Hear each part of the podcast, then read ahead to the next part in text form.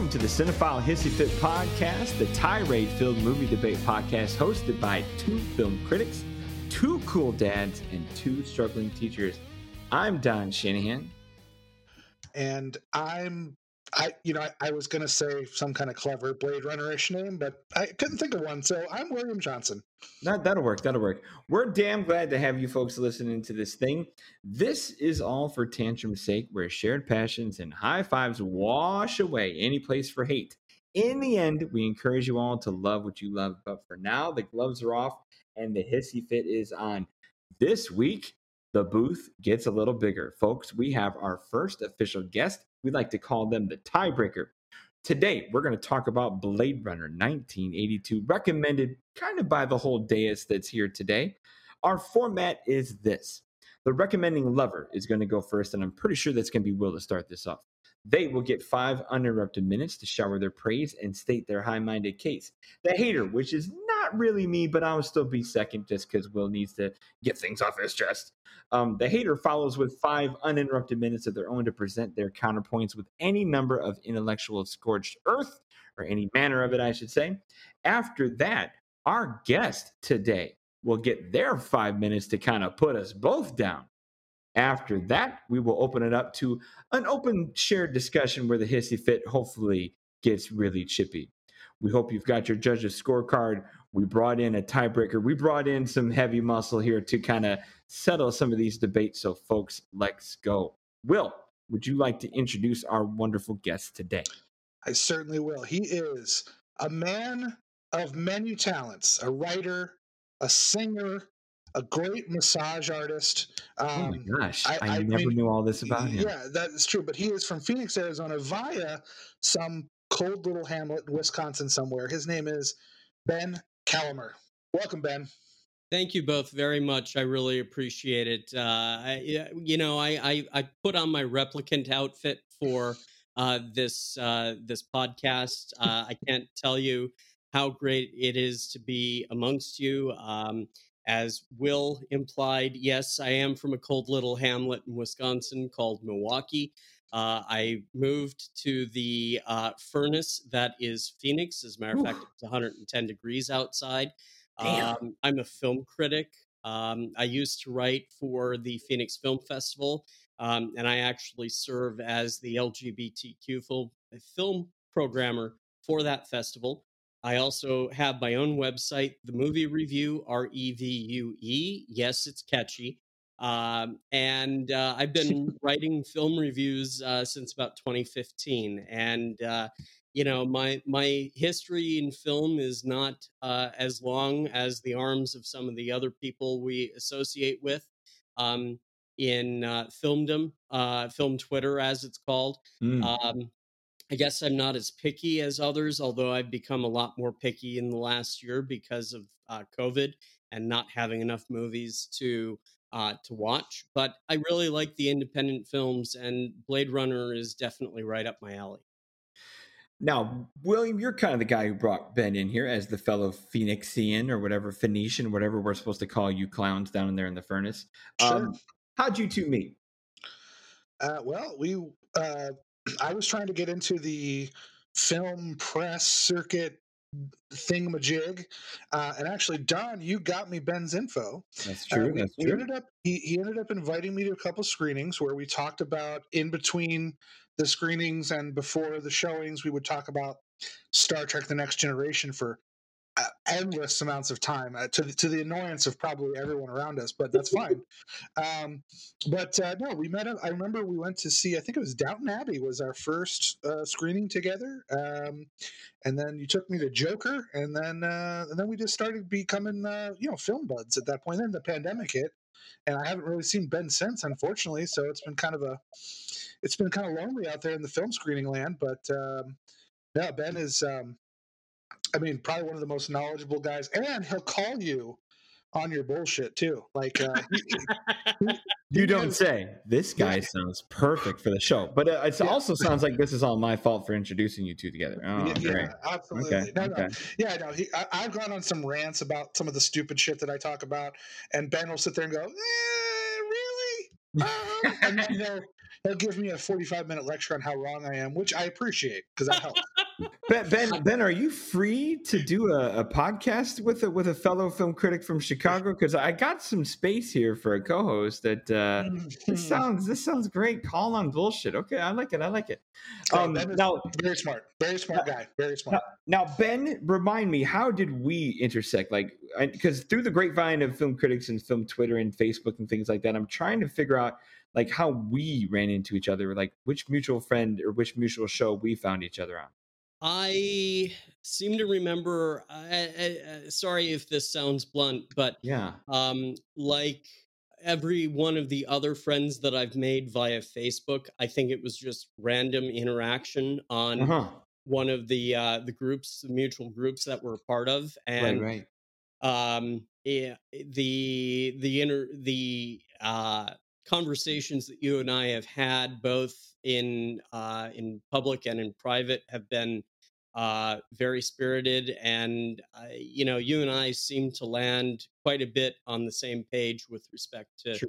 to movies and uh, things yeah, of that nature. You, you hear that, Will? Same page, man. I'm Same not page. listening. I don't care. Yeah, I know. I know. All right, gentlemen. Uh, I, I land on Will's page a lot too. That's true. Well, you know, you know, every branch dressing needs to spill on some counter, so that's fine. That's not bad. Absolutely. All right, so fellas, we are here for two episodes. We're going to split this up into two here, folks. So you'll hear all this intro and cute stuff again uh, in in an hour, well, in a week, but you know how that's going to go. Today, we're talking about Ridley Scott's 1982 watershed, Blade Runner.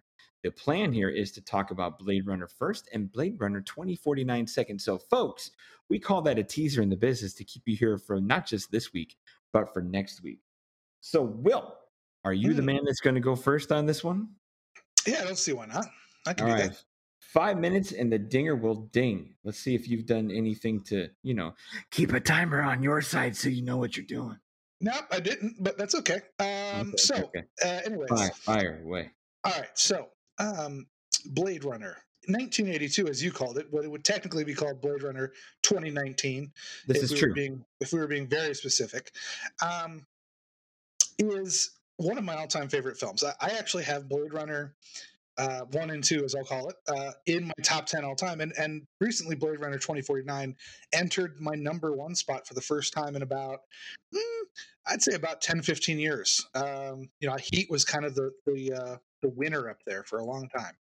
Um, but we'll get into Blade Runner 2049 later. But Blade Runner, uh, the first one, directed by Ridley Scott. Um, there's a lot of things you got to put into context here. Um, mm science fiction was in its rebirth. You know, um, Star Wars was dominating the landscape, cinematic landscape at that point. You know, Return of the Jedi was about to come out the next year, uh, I believe, if my chronology is correct. Um, you are correct. And yeah, and you've got um, you know you've you've had all the Star Wars derivatives that came out as well, um, and as, as as often the case with something that changes the cultural zeitgeist. Um, there's two kinds of filmmakers. There's the ones who try to mimic, and those who try to um, change it. Um, the reason why Blade Runner, I think, is such a big success, and it wasn't, and, and the fact that it was not a, you say it's a watershed moment, um, but I don't think it initially would be considered that because it was actually, I don't think it was really considered the classic it really was until the director's cut came out 10 years later. I think um, you're right. That's my opinion. I don't know. But because the film was technically a box office, not disaster, but not a success. Mm-hmm. Um, and the reason for that is because, unlike derivatives of Star Wars, which was, to be honest, Star Wars is an archetypal hero's journey type of story. Um, and that's very easy to replicate. This was a film that tried to dig into philosophy.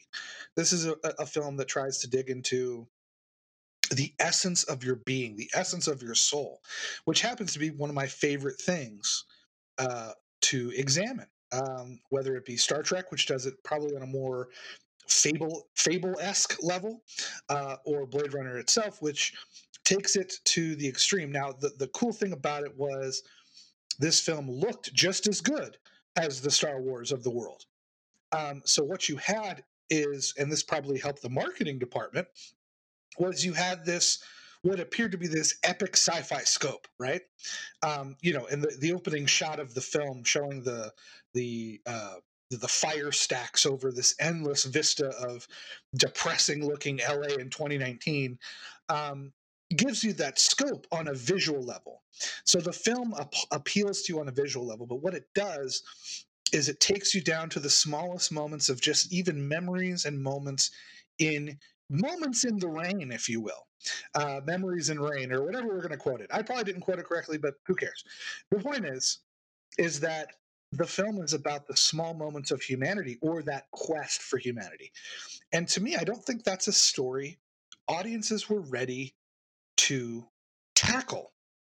There's a reason why this film has grown over time because it's deep, it's deep, it's a deep film. And that's what attracts me the most. Is there some technical things here? Is there some willful ability to uh, mess with time a little bit and and perhaps um, go on a little too long in some places? I don't mind that kind of thing. I'm a David Lynch fan, so I'm used to that kind of thing. But yes, you could find flaws in it. You could go in with expectations thinking, oh, I can't wait to see this epic sci fi yarn. And then you're getting philosophical discussions via the Voight-Kampff test and what the existence of life is uh, for 125 minutes instead. So I think it all comes down to what your expectations are, what you sit to get out of it, and how it makes you feel in the end. Blade Runner is a film that I not only think about every day, but I also find something new in every viewing. And to me, that is the mark of a true cinematic masterpiece, in my opinion, of storytelling. So I'm going to end 30 seconds early because I don't have a timer. And Ooh. thankfully, Don sent me a little thing that said 30 seconds. So I'm going to take as long as possible until the bell rings. Good enough. well done. Well done, Mr. Johnson. Look at you. Ben, did you slip him that little succinct dictionary definition? Because that, that's no, tiny. Didn't. All right. I guess I got five minutes to go here next. All right. So, no, for me, I admit this movie did not start well for me in my in my film my filmdom my career or whatever you want to call it like that i watched this movie for the first time on a fucking football bus on a like a 13 inch on a 13 inch like charter bus screen on a football road trip to Tennessee.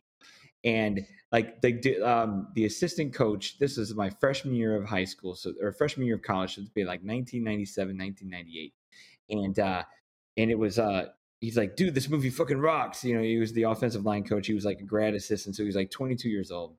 And on a football bus of dudes who are, you know, taking a 14 hour road trip for a football game on a Friday on a Friday afternoon. Blade Runner probably isn't the, you know, the bus movie you're really going for. The sound is shitty. The picture is small as can be. I'm four seats away. I, all I can see is the damn rain and flickering lights here and there. So I did not have a good experience it was obviously like a VHS tape director's cut or like likely previous cut of it from back in the day with the Harrison Ford voiceover and all that. It just it did not get a good first impression for me. But I'm with you, Will. Every time I watch this movie, I get something else and I get something more, whether it's something to be impressed at from a filmmaking standpoint, something to be impressed by from a stylistic standpoint, or like you're saying, a philosophical or bigger picture standpoint the complexity of this movie is really, really outstanding. I'm not surprised its headiness was too big for its time and too big for its critics. And I'm not surprised that that headiness isn't the kind of it has been the cream that rises to the top because this movie yeah i tell you what i mean if ridley scott didn't have gladiator and a few other things that you can kind of go well that's pretty good right there because I'm one of those. We've talked about this a little bit, and Ben can knows where I'm at with other film groups where I get, you know, I'm the masterpiece cop. But uh, you know, if, if, a director gets one masterpiece, man, I think I'm putting this one above a few other things. I love Black Hawk Down. I love Gladiator, and Alien does things that other movies couldn't try to do. But this, this movie's something special, and it's really impressive in that way. What I love about it more than anything is a guy who, since you know coming back to the movie after the fucking football bus is um I love the noir you know take on it. The the rainy noir, the futuristic noir. I love the compelling character that Harrison Ford creates, and really interesting, you know, different shades of gray villains.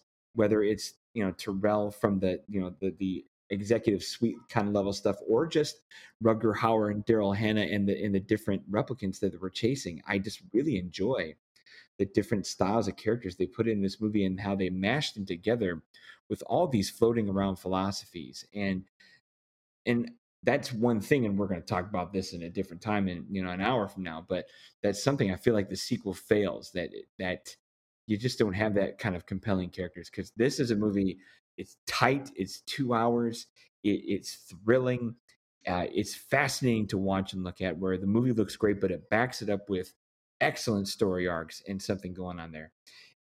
Is it is it can it be boring? Yes i think it can be. Like I, I admit the second time i saw it i was bored.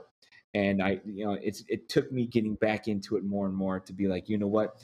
The more i pick up and the more i notice there's a lot more going on than just the boredom here that i need to pay attention to and last night i watched it uh, i watched the final cut for the first time and man one it looks great on a big television for a change because it beats the football bus and whatever they've done to restore it since then in its 1080p quality, I don't know if it's made it to 4K yet, but it looks like a zillion bucks. And the more and more that they've tinkered with this movie, I'm really happy with how it turned out because I think the director's cut is where my first experience came from it, or likely even just the shitty VHS version. But what they've got now is very taut, clean as a whistle in terms of aesthetics, and I cannot help but be impressed every step I t- watch it is it something that I that I put a big pedestal for, like as an all timer that I always come back to as a personal favorite? No, I don't. You know, I'm not saying this is a forgettable movie in any kind of way, but it's you know it's not a favorite for me. It's not something I'm going to pull off the shelf. Um, it's something I immensely respect and really point to. And I yeah, I called it a watershed, and I think it has stood that test of time to be so.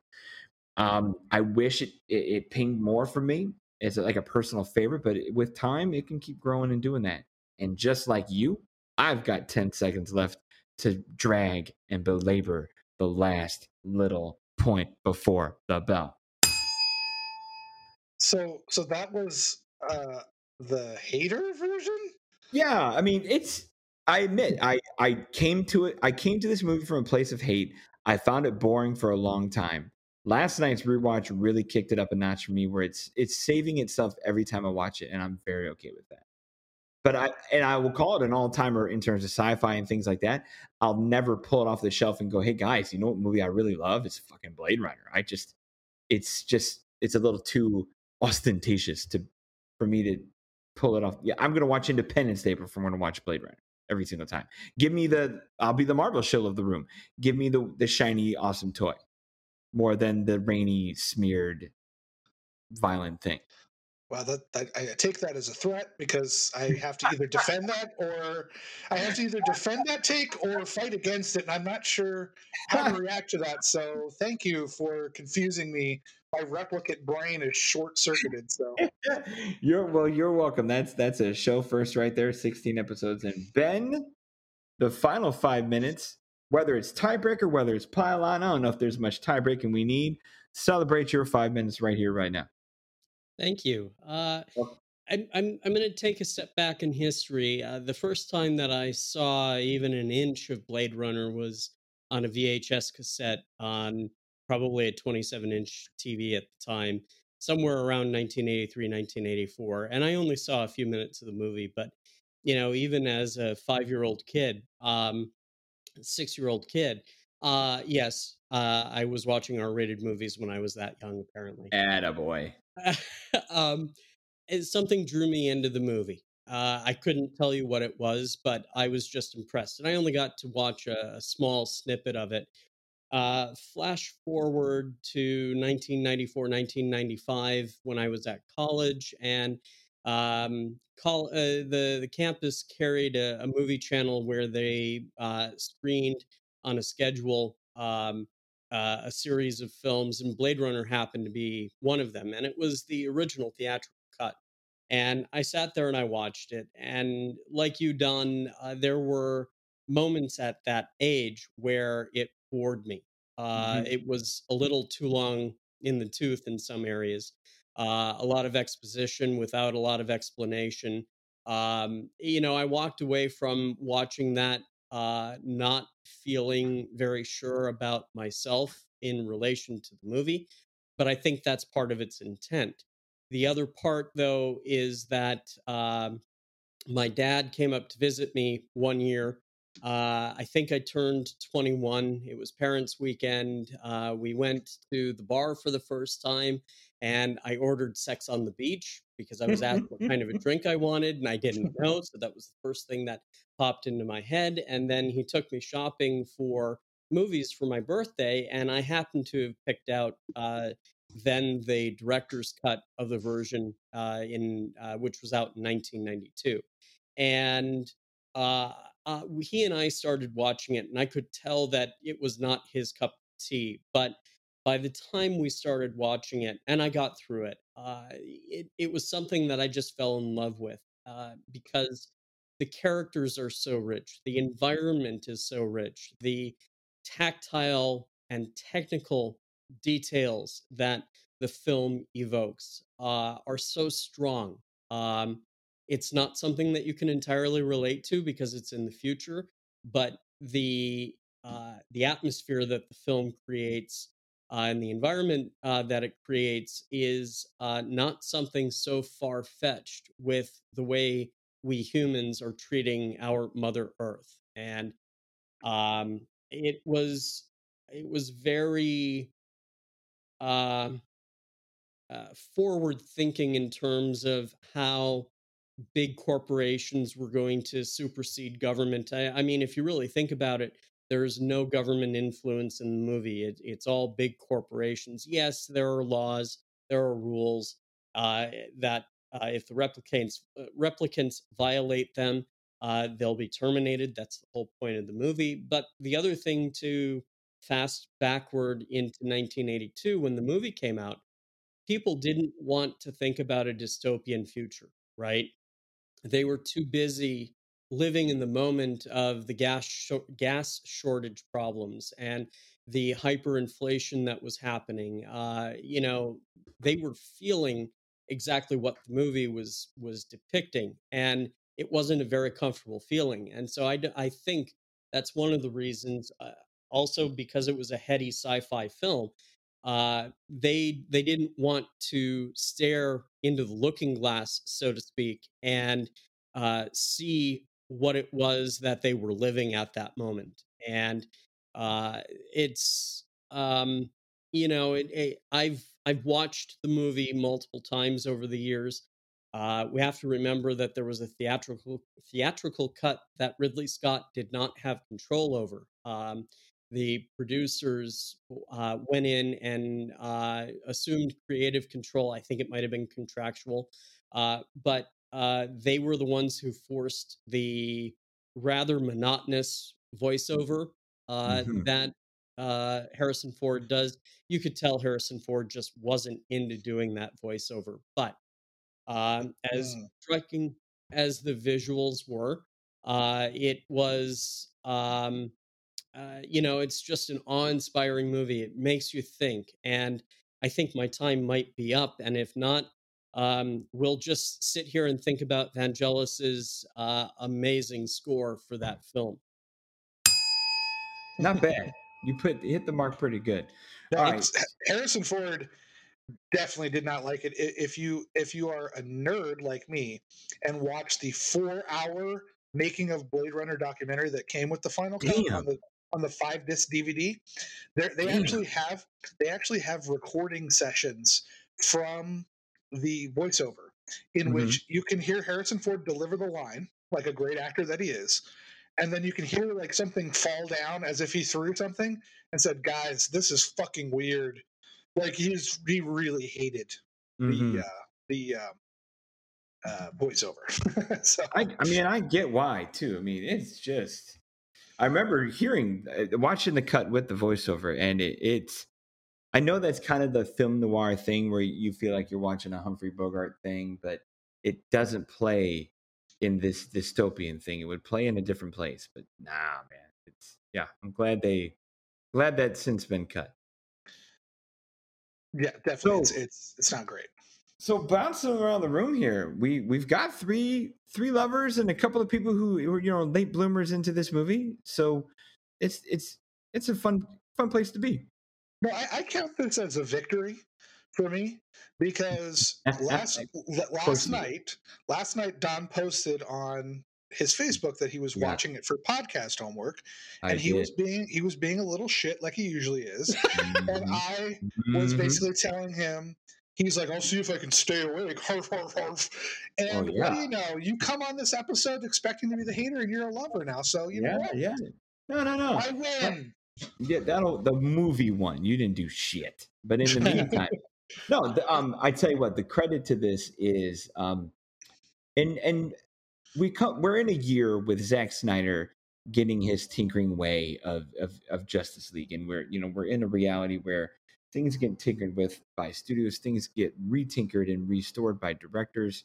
We've seen directors' cuts, you know, show up here and there on, in the DVD realm of things over the last 20 years, and those things can be hit and miss. But this is one where, man, I'm glad they've taken the time to restore this, you know, clean it up, and then also really got to kind of hone and shape the vision that this movie could be. And it makes me wonder, and I know it's a it's a slippery slope and a dangerous thing when you do this because I think there are, and Zack Snyder is that guy who's unfortunately is the example at the moment where you when you give when you take away artistic freedom, it sucks because maybe something good is supposed to come out as something from the people who have the heart and the and the stock in it versus the the studios who are just trying to make a buck.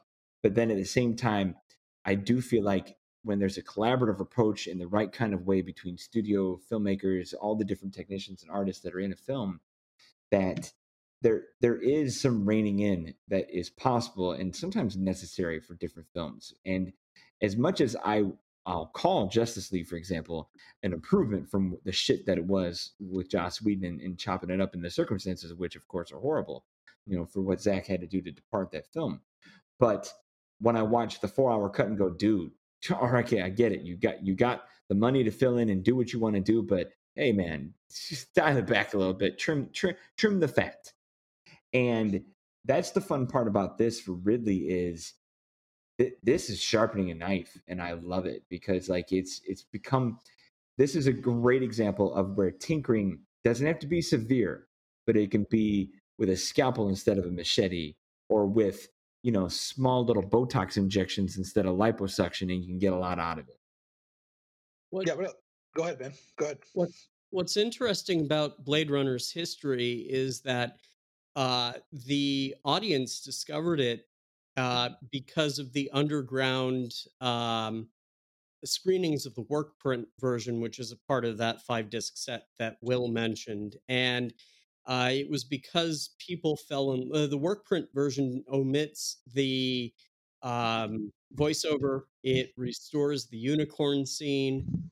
Uh, mm. there are a number of other um, additions, but uh, people fell in love with that version when they could see it and that was the whole reason why uh, Warner Brothers gave Ridley Scott the opportunity to do his director's cut in 1992. And, you know, I might be misremembering a couple of things, but uh, the important thing to remember is that uh, this was an independently produced film. I don't know if it falls under the same auspices as Superman with the Salkinds, uh, mm-hmm. where they put the money up and Warner Brothers just released the film. Uh, right, right. Yeah. Blade Runner uh, um, suffered theatrically uh, under the same set of circumstances, and it was only because of the audience that uh, it has a second life. And uh, audiences have had an opportunity to cherish each version. Um, you know, when I I did a double feature. I took the risk and I did a double feature earlier this week of both films. And I hadn't, I know, I know we're not talking about Blade Runner 2049, but I hadn't seen it since um, theater in 2017, even though I've had it on 4K disc since it came out in 2018.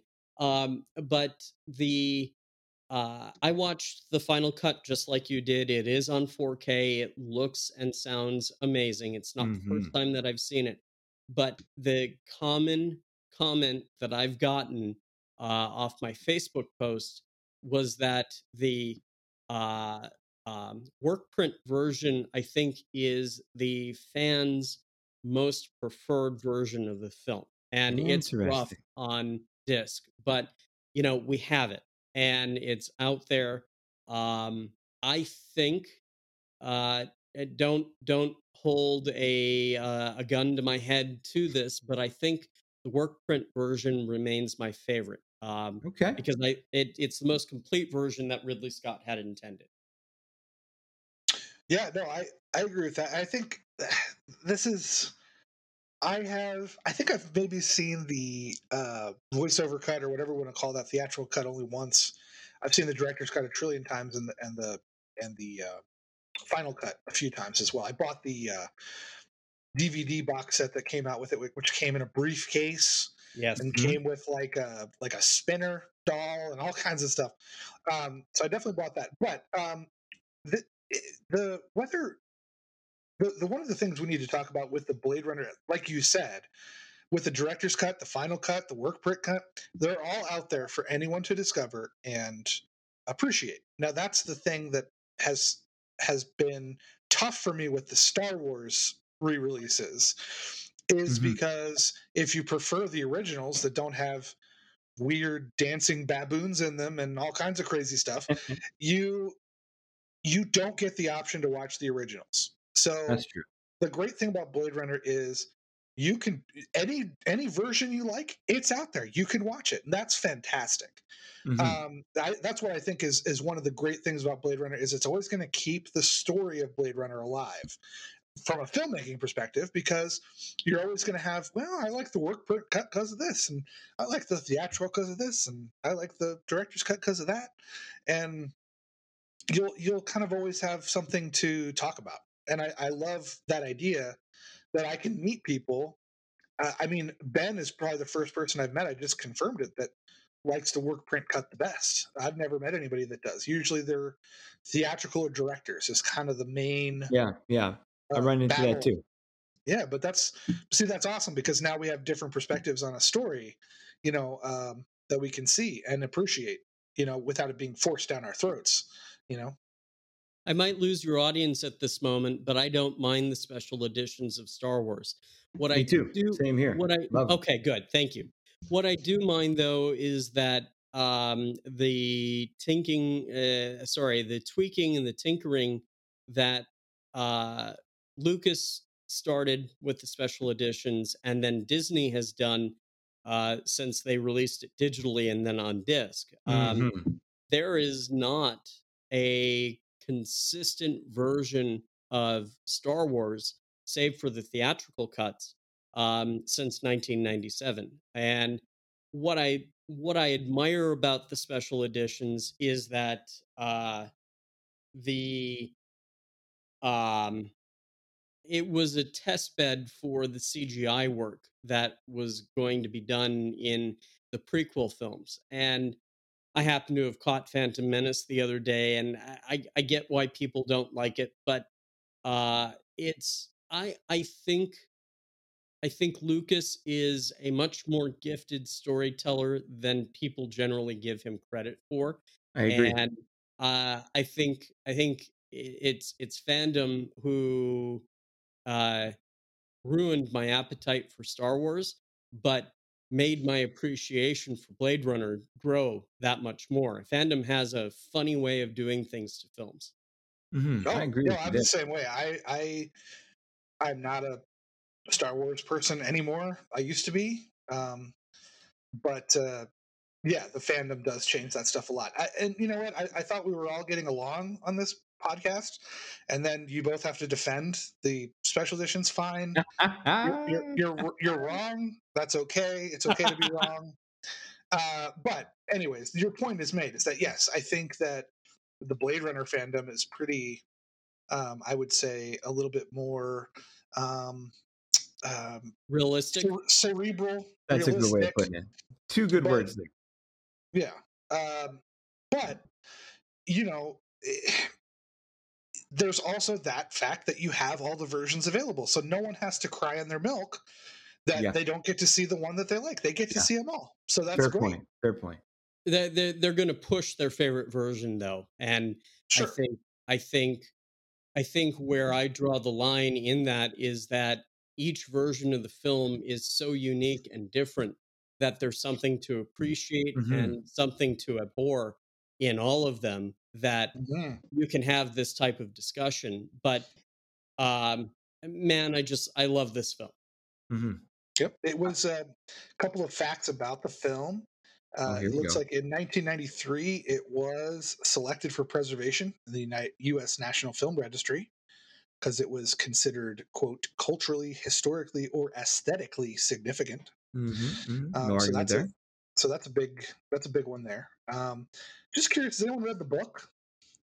No, I have not. I've I've done some some Philip K. Dick reading on audiobook and things like that, but I haven't made it to this one. i've i've got the book in my lib- library or collection somewhere i have not read it yet I have read it, and um, Whoa, whoa, whoa, whoa, whoa! Whoa. You read? okay, I'm an English teacher. I read for a living, Oh, basically. okay, okay. Don't start with this it- reading no, crap. I keep forgetting Um, we do that. Okay, okay. Yes. No. Um, the the book is. Um, I would say that the film. It's very similar to what happened with The Shining, with Stephen King. It's it's more. The book is more of a. Um, uh, what's the word I'm looking for? Uh, it's kind of giving its essence to the movie, but the movie is its own thing. hmm Um, the book is very different from what the I'm film ended up surprised there. Yeah. a, a Uh, ve- and that's okay. sorry, a, a very similar hap- a thing happened uh, when they adapted uh, Philip K. Dick, uh, Dick's book for uh, Total Recall. Mm, Yes, true. yeah, that book I've read. You know, and that yeah, it's completely different than the movies. Even the Yeah. Absolutely, absolutely. It's it's a good book. I recommend reading it if you haven't read it. It's very good. Um, but uh, if you're reading it expecting to get Blade Runner, you will be grossly disappointed. so Okay. yeah, yeah. Oh, I was also No. going to say, Don. I was also going to say that Mhm. um, there was a comic version of All Blade. Runner. I do like out. I do like colorful pictures. That's my speed. it, it was it, it was a uh, Marvel release. They released a uh, 45, 45, page adaptation of it. Okay. Um, and it was had art by Jim Steranko and was written by Marvel and DC legend Archie Goodwin. So That's that's it's nice actually it's actually one of the hardest um, trade paperbacks to find in Marvel history. The library will win that one. Sounds, sounds good. No, um, from a filmmaking standpoint, and I know this will be a point of debate in the next show when we get to the, the art and aesthetics of 2049. But uh, no, I- for for its time, especially coming out of things like Star Wars, and even the same year as Tron, the the neo futuristic production design done by Lawrence G. Paull is is Mhm. outstanding. It's chef kiss good, you know.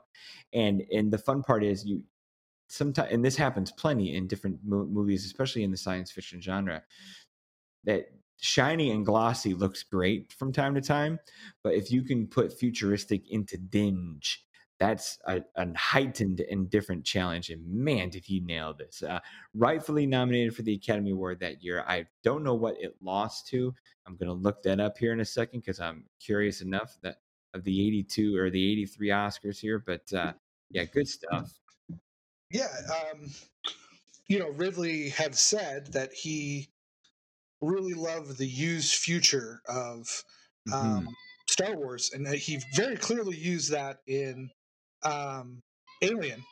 And then obviously he continued that here. And we'll talk about that in Blade Runner 2049, but there's actually something that they did with the uh, continuation of the technology in the sequel that is Mhm. brilliant in itself. But we'll talk Oh, about that sure. later. Uh, by the way, Oscar wise, it lost uh, art direction and production design to Gandhi. So fuck Oh. off, Gandhi. Yeah. I, I, I, Fuck you, Gandhi. Come on, man. Didn't you win Oh. enough Oscars that year, Gandhi? Because it did.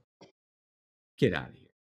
I, I, I, you know, Gandhi is sitting on a pile of my epics that I want to watch that I've never seen. So uh, you you've you've already soured my taste for the movie going into it because it it won against Blade Runner. I mean, Mm-hmm. jeez. Yeah, I, I mean, 82, hell of a year for sci fi because you have Tron, you have E.T., you have The Thing, you've got Star Trek II Wrath of Khan. Amazing year. When people do the whole 1939, 1999, some of those years of great cinema, I pull up 82 because you still have all that sci fi. You know, Gandhi ain't bad. You still have an epic like Reds that Warren Beatty did. Tootsie stands on its own in a lot of different levels. Sophie's Choice is amazing. And then you got the box office stuff of like Poltergeist and uh, you have Rocky 3, Porky's, you know. 48 hours, you know, Annie, you have a great year in 82 and, and Blade Yes. Runner's a piece of that. So, yep. Absolutely. so I mean, fellas, where else do you kind of want to talk here? Because I mean, we're coming up on a on a nice little, nice little tiny time of episode. The, the thing about the thing about Blade Runner is you could talk you could make a whole podcast series out of talking about Blade Runner. You could break True. it down. Um, so I feel like we didn't give it enough enough. Well, here I'll, information, I'll, but, I'll you know, segue. I'll segue it into a big question here. So, and I'm going to point this to my co-host Will here. Will you put this way up there in in a, in a list because of its philosophy and because of the the human nature part of it?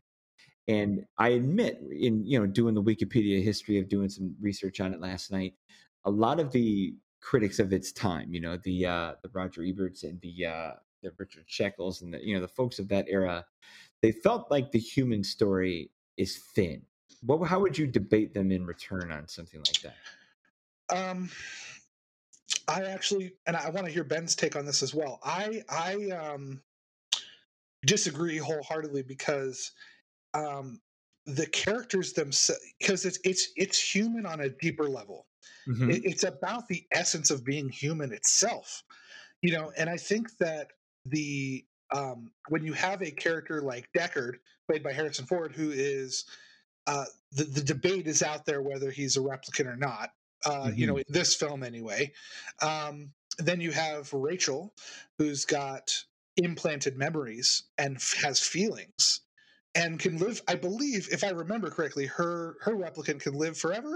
Is that correct? Or live a Something like that. lifetime? Yes.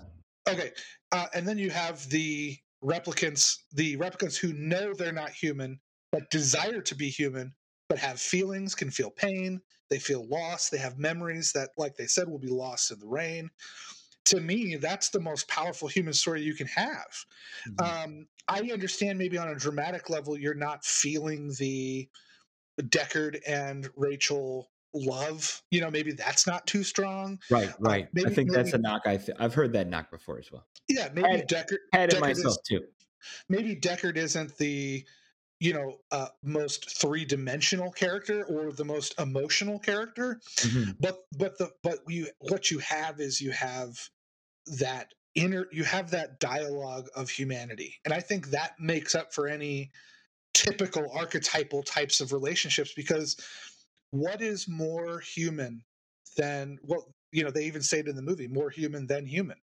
What is Mhm. more human than the the idea? Like if a memory is not yours but it's still yours and you relate to it you know how does how far away does that make you human? You know what i mean? I just, it's it's hard to di- put into like a simple statement but I, I think it's one of the most human stories of all. Ben, where do you go with that?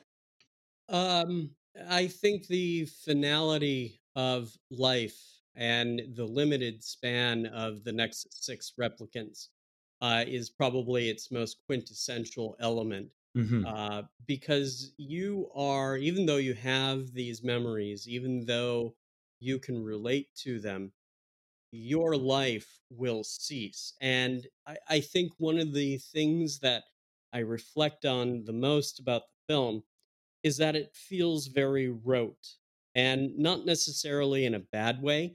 Uh, it's very mechanical. And that is in keeping with the spirit of the characters and how they interact with each other and how they interact with the humans. Uh, if you think about um, uh, uh, Eldon Tyrell and you think about um, Gaff and you think about uh, oh, I'm trying to think of of um, William Sanderson's character. Mhm. Um, Sebast- Sebastian. Sebastian. Thank Yeah, you, yeah. Sebastian.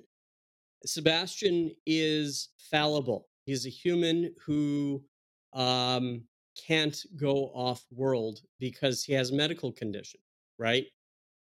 Um, Eldon Tyrell is old. Um, he's very comfortable in his surroundings. Um, neither one reflects on uh, a fast or uh, an accelerated life.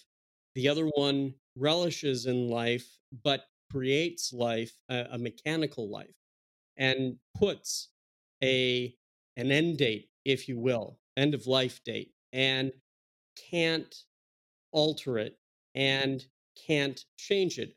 But he's done that with Rachel. Rachel will outlive all of us theoretically. Right, right.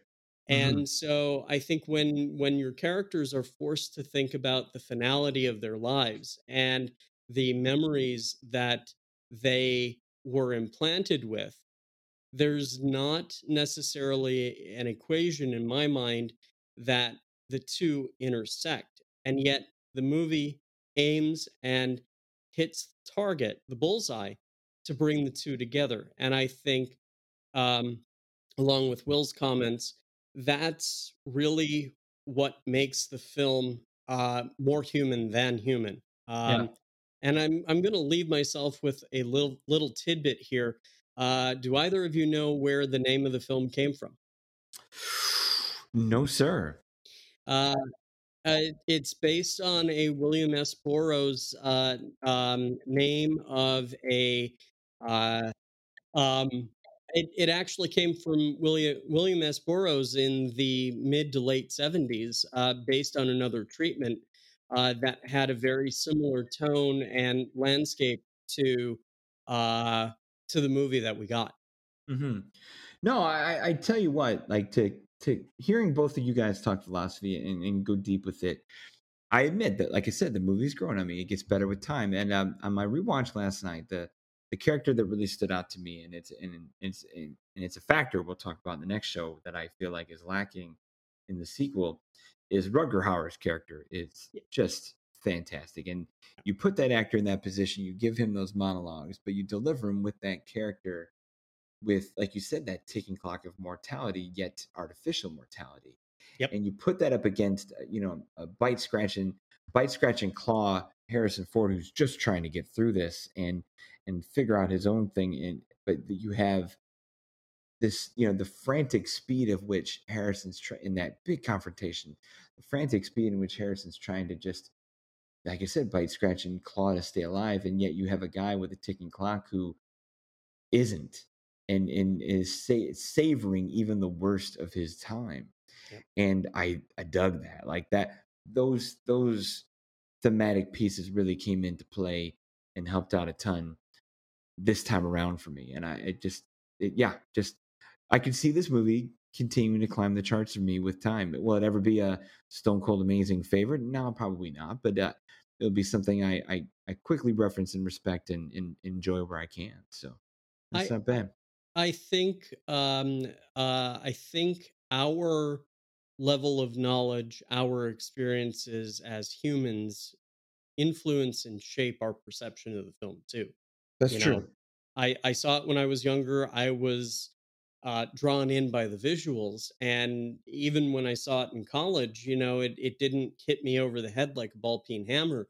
But there was something enough in the film for me to want to watch it again, and that to me is the mark of a really good film.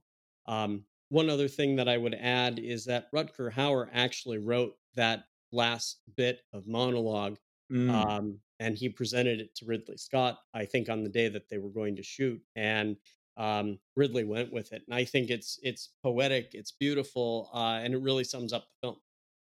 I think the nice part, and we'll get to this when we get to 2049, but uh, to have Hampton Fancher, you know, be there for this one and come back for 2017 to make 2049, it's it's helpful in terms of some unity. And I, I know the uh, the second uh, screenplay credit given here is is David Peoples, who went on to do Unforgiven and 12 Monkeys, and and he, you know, obviously he's he's done well where he feels like more of a polished artist than than something like Fancher who really dug in. So that's that's why they brought him in. Yeah, and we've seen that in, eh, credited and uncredited in many Hollywood places. So yeah. Now, for you, where I don't know how much of a ranking kind of guy you are, but where does this sit in your Ridley Scott list? Uh, I'm not a ranking guy, uh, but I will tell you, I bought the movie poster and it's hanging up on my wall. So oh, there, there uh, I would say that it ranks highly. Uh, All right, not bad. We know it's Will's number one, Ridley Scott for sure. and sounds like it's yeah. your number one, Ridley Scott. I'm that guy who I admit Black Hawk Down. It's the more I, the more I circle around that, the more I go, gosh, that's really something. I know it's not. It doesn't co- go to a heady place that this one does, and it doesn't revitalize genres the way, but it might just just in terms of construction is its best. But yeah. not bad. Um, so while Will figures out how to kind of return here for a second, I'll kind of get us to the closing and all that. But Ben, I want to say on behalf of Will, thank you so much for having us. Hey, I'm back. Hey, I was just about to thank Ben for his time. So closing thoughts for you, Mr. Johnson. Real quick, I was just going to say another book. Before there was the internet, we had a book by Paul M. Sammon called Future Noir, The Making of Blade Runner. And if you ever want to know every single thing, like I'm talking about like what the crewman ate for lunch every day, kind oh of detail, that book is phenomenal. Uh, so All check right. that out. I will. 467 pages. God damn. All right. I'll see what I can do. Ooh, that's a lot of reading. Sounds good though. All right. So, Will, um, well, first things first, Ben. Once again, thank you. Uh, it's been so nice to you know open this up to a tiebreaker and a guest, and uh, I'll pass it to Will for either outros or or say you know drop the pitches and the plugs, whatever you need here yeah let's let's do uh, let's do some plugs first. Ben um, just in case everyone hated me and don and loves you which makes sense and they don't listen to the next episode why don't you drop some of your links and uh, where we can find you your twitters your your instagrams all that fun stuff? Uh, so i'm on uh, facebook. Uh, i know i'm on twitter.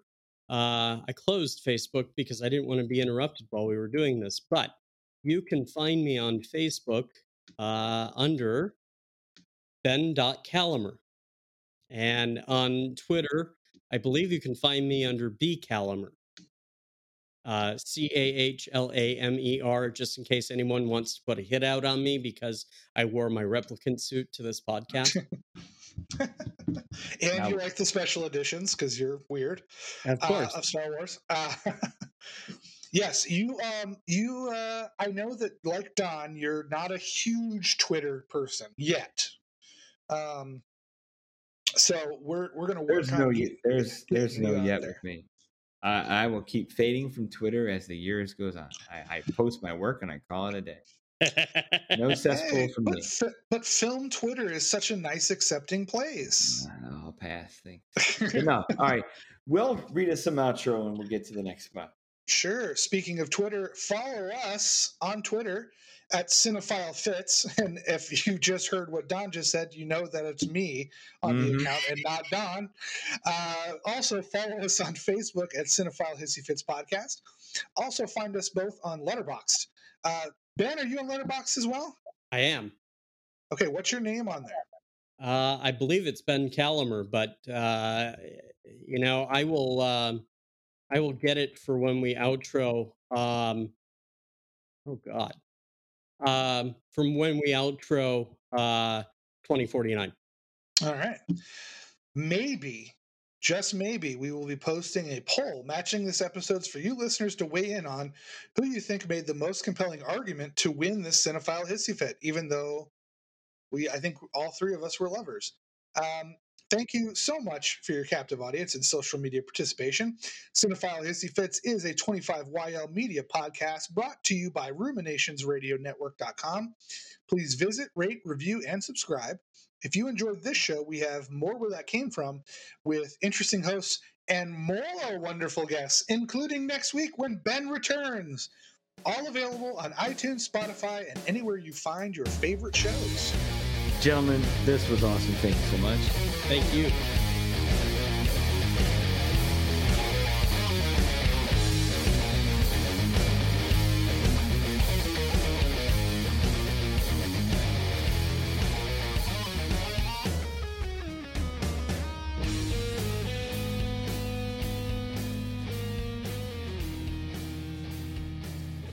You know what they all say fantasy football is like a box of chocolates.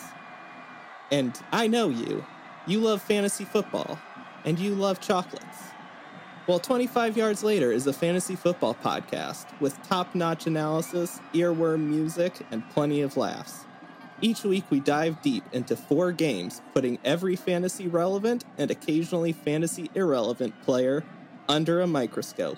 Block out all the haters with 25 Yards Later, available wherever you get your podcasts, but maybe not where you get your chocolates.